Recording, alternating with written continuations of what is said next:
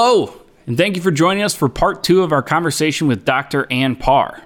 As a recap, Dr. Parr is a spinal cord injury research scientist at the University of Minnesota. Joining me as co host is Rich Sluice, a board member for MCPF. At the tail end of last episode, we were hearing about the breakthrough research going on in Dr. Parr's lab called epidural stimulation. Today, however, she's going to focus a little bit more on the research going on around the world. So, without further ado, let's get into it. Based on the research your team is doing and the projects you're working on currently, um, I guess what percentage you, would you say are focused on this kind of immediate um, solution, or how many of them are more focused on that long term? You know, we're hoping that this makes a change 20 years down the road mm-hmm. um, versus tomorrow. So, how do you guys break that down um, where you're working today? Yeah, so uh, I would say that the research, my research is really in two very different areas. And one is the epidural stimulation. Um, we're launching a new clinical trial shortly um, uh, for cervical patients uh, on epidural stimulation. Um, and so we're just kind of getting all the paperwork and everything uh, together for that study. And then the, the things that go on in my lab are more basic science. And even those are sort of divided into a couple of different areas. Um, one area that's more translational is we're doing some 3D printing work um, mm-hmm. um, where we're print 3D printing scaffolds uh, and we're 3D printing the cells right into the scaffolds. Um, and we've discovered that by doing it this way, they actually form these things called organoids, which is basically mini spinal cords on a dish. Mm, so we found that they sort of auto assemble when you print them in this 3D scaffold, which is really exciting for us. So um, there are some scaffolds that are in clinical trial now from other groups, not with cells in them, but without cells. Um, so that's sort of moving forward. Is that sort that of like area. a bridge, like a really small bridge? Yes. Of sorts? Yeah, exactly. Is that so the idea complete mm-hmm. severed spinal cords or no, for, no, okay. it's it's actually for for contused spinal cords. Got um, it. and so that gets into like a whole other issue of cutting into the spinal cord to insert the the mm. device. Um, but um, but I think it's it's possible. That's one of the studies right now that's ongoing. They've been cutting into the spinal cord, so it is like I say, it's possible. And is there anything, I guess, currently in your research outside of what we've already talked about that you're particularly jazzed about, or like is showing an incredible amount of promise that that you can't wait for time to hurry up and give you more answers, or where are you at? Kind of like, is there any one particular point in research that you're particularly excited about? Well, I, I think the epidural stimulation stuff is pr- jazzing me up a lot right mm-hmm. now. Yeah. Um, you know, so we're excited, like I say, to move forward with our studies. And there are a couple of other groups. And it's like I say, there's not a lot of people out there doing this right now. Um, but I think more people are looking at starting these studies, which I think is really important. Um, there's a group in um, in Europe that um, uh, Gregoire Courtine um, is a name to keep your eye on. Uh, okay. He's doing some really good uh, research. Um, uh, Susan Harkema in Louisville has been doing this research for quite a while. Um, and they both came out of the same lab of Reggie Edgerton in uh, California, um, who was sort of the father of this idea um, of using epidural stimulation for spinal cord injury. So all of these have kind of branched out. Um, and so I keep my eye on all of these groups and sort of what they're doing. And um, it's really exciting.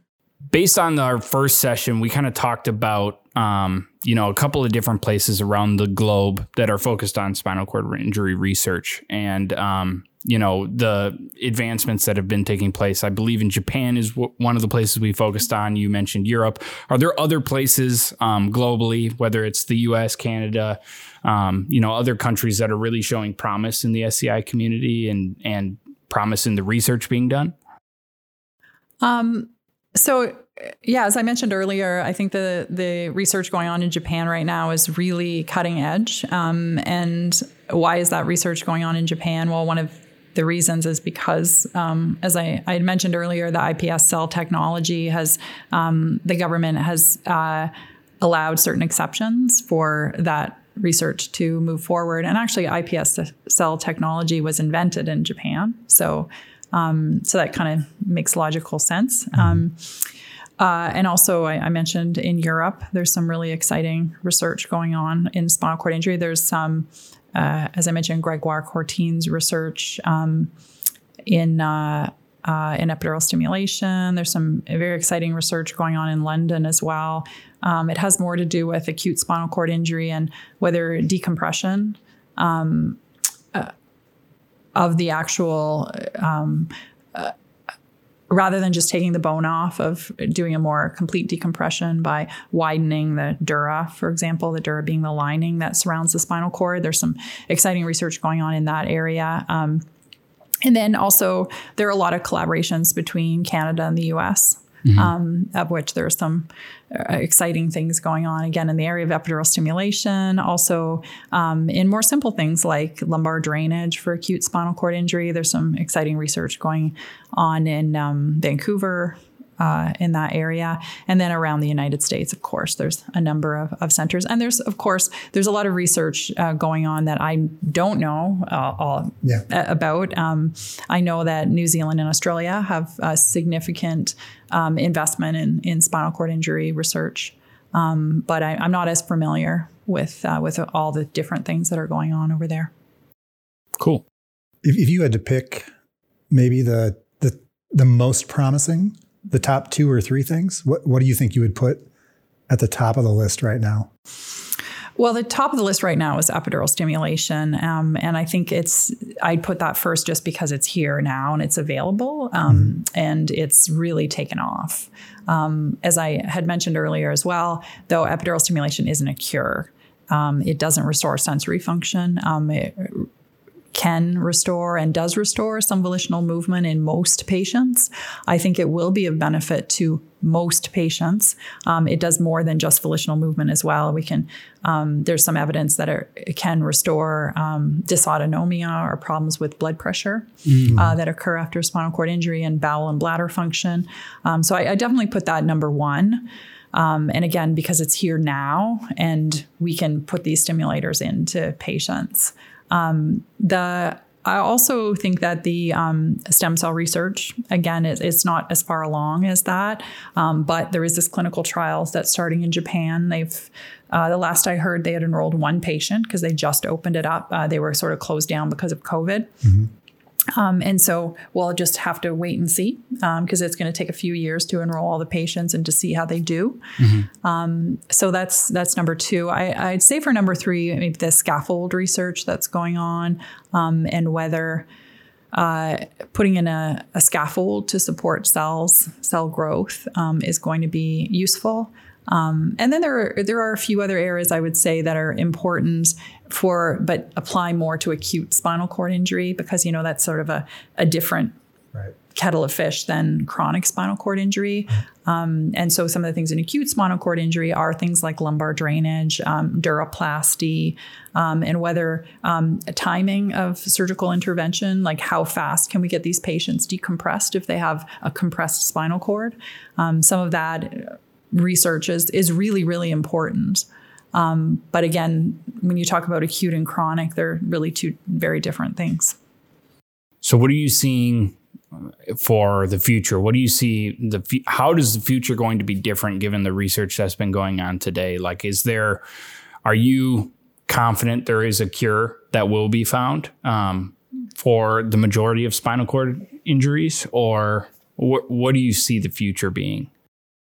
Um, yeah. So, oh, there's one other thing I should mention too that I neglected to mention is that there there is a new drug out there that's um, close to clinical trial hmm. um, that basically is in spinal cord injury. The idea is that it's going to take down some of the neural networks that um, surround, like the glial scar that forms around the site of injury, mm-hmm. um, and allow um, new neurons to grow, new axons to grow oral across. medication that you take by mouth. Mm-hmm. Wow. Yeah. So there, there's something that's out there. Um, it's and it, I, I, know it's coming to clinical trials soon. They're just they've developed the drug. It just needs to be tested. It, that um, so that's something like, I should mention. yeah, it sounds almost yeah. high risk for the the user though, because if if you're breaking down those you know those key elements that are protecting or or controlling that if you are taking those away they seem like they're at risk. Is that So part great- of the worry about that. Great point. Um, and so the first trial in is with any new drug is called a phase one trial, which is for safety. So basically, they do dose escalation. So they'll give patients like a little bit of the drug and see if it has negative effects, and then they can give more more of the drug, and then they can test it to see if it actually works. But the first study is always a safety study. So the safety study has not been done yet, um, but it's up and coming. So it's sort of on the verge, something else that's sort of cutting edge um, at this time period. Very cool. But I think you actually asked me a different question. Yeah, I was asking more about the future of of what you see coming down the road Mm-hmm. um, for those in the SCI community and those doing research into spinal cord injuries. What does the future look like to you, and do you believe that a a solution or a uh, you know a cure is out there? So I don't think there's one cure. Um, I think, as I mentioned earlier, there's you know acute spinal cord injury and chronic spinal cord injury, and those are two very different things. Um, and so treatments for acute may not be the same, probably aren't the same as for chronic.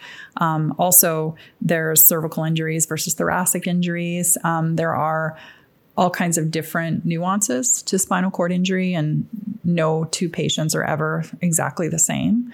So I think it's going to be more of a toolbox, um, a toolkit uh, of treatments rather than a cure. And some of those treatments may work in concert with each other, um, and some may be freestanding. Um, I think that's where the future is headed. I think there are definitely areas of focus I think that are going to come out. Um, one of the things I've talked about quite a bit is epidural stimulation. The biggest thing we don't know about epidural stimulation is actually how to optimize the stimulators. Um, I'd mentioned a little bit uh, previously what epidural stimulation actually is, and it's a procedure that's been around for chronic pain uh, for decades, and now it's being applied to spinal cord injury. Um, and we've seen some really great results with it. Um, but one of the things is because it was developed for chronic pain, the actual devices are not optimized for spinal cord injury. And so we don't really know even what would be optimal. So we need to design new devices and we need to partner with some of the companies out there that make these stimulators. Um, we partner with one company now in our uh, trials. Um, not because we're designing new devices, but rather these devices are very expensive, which is another problem.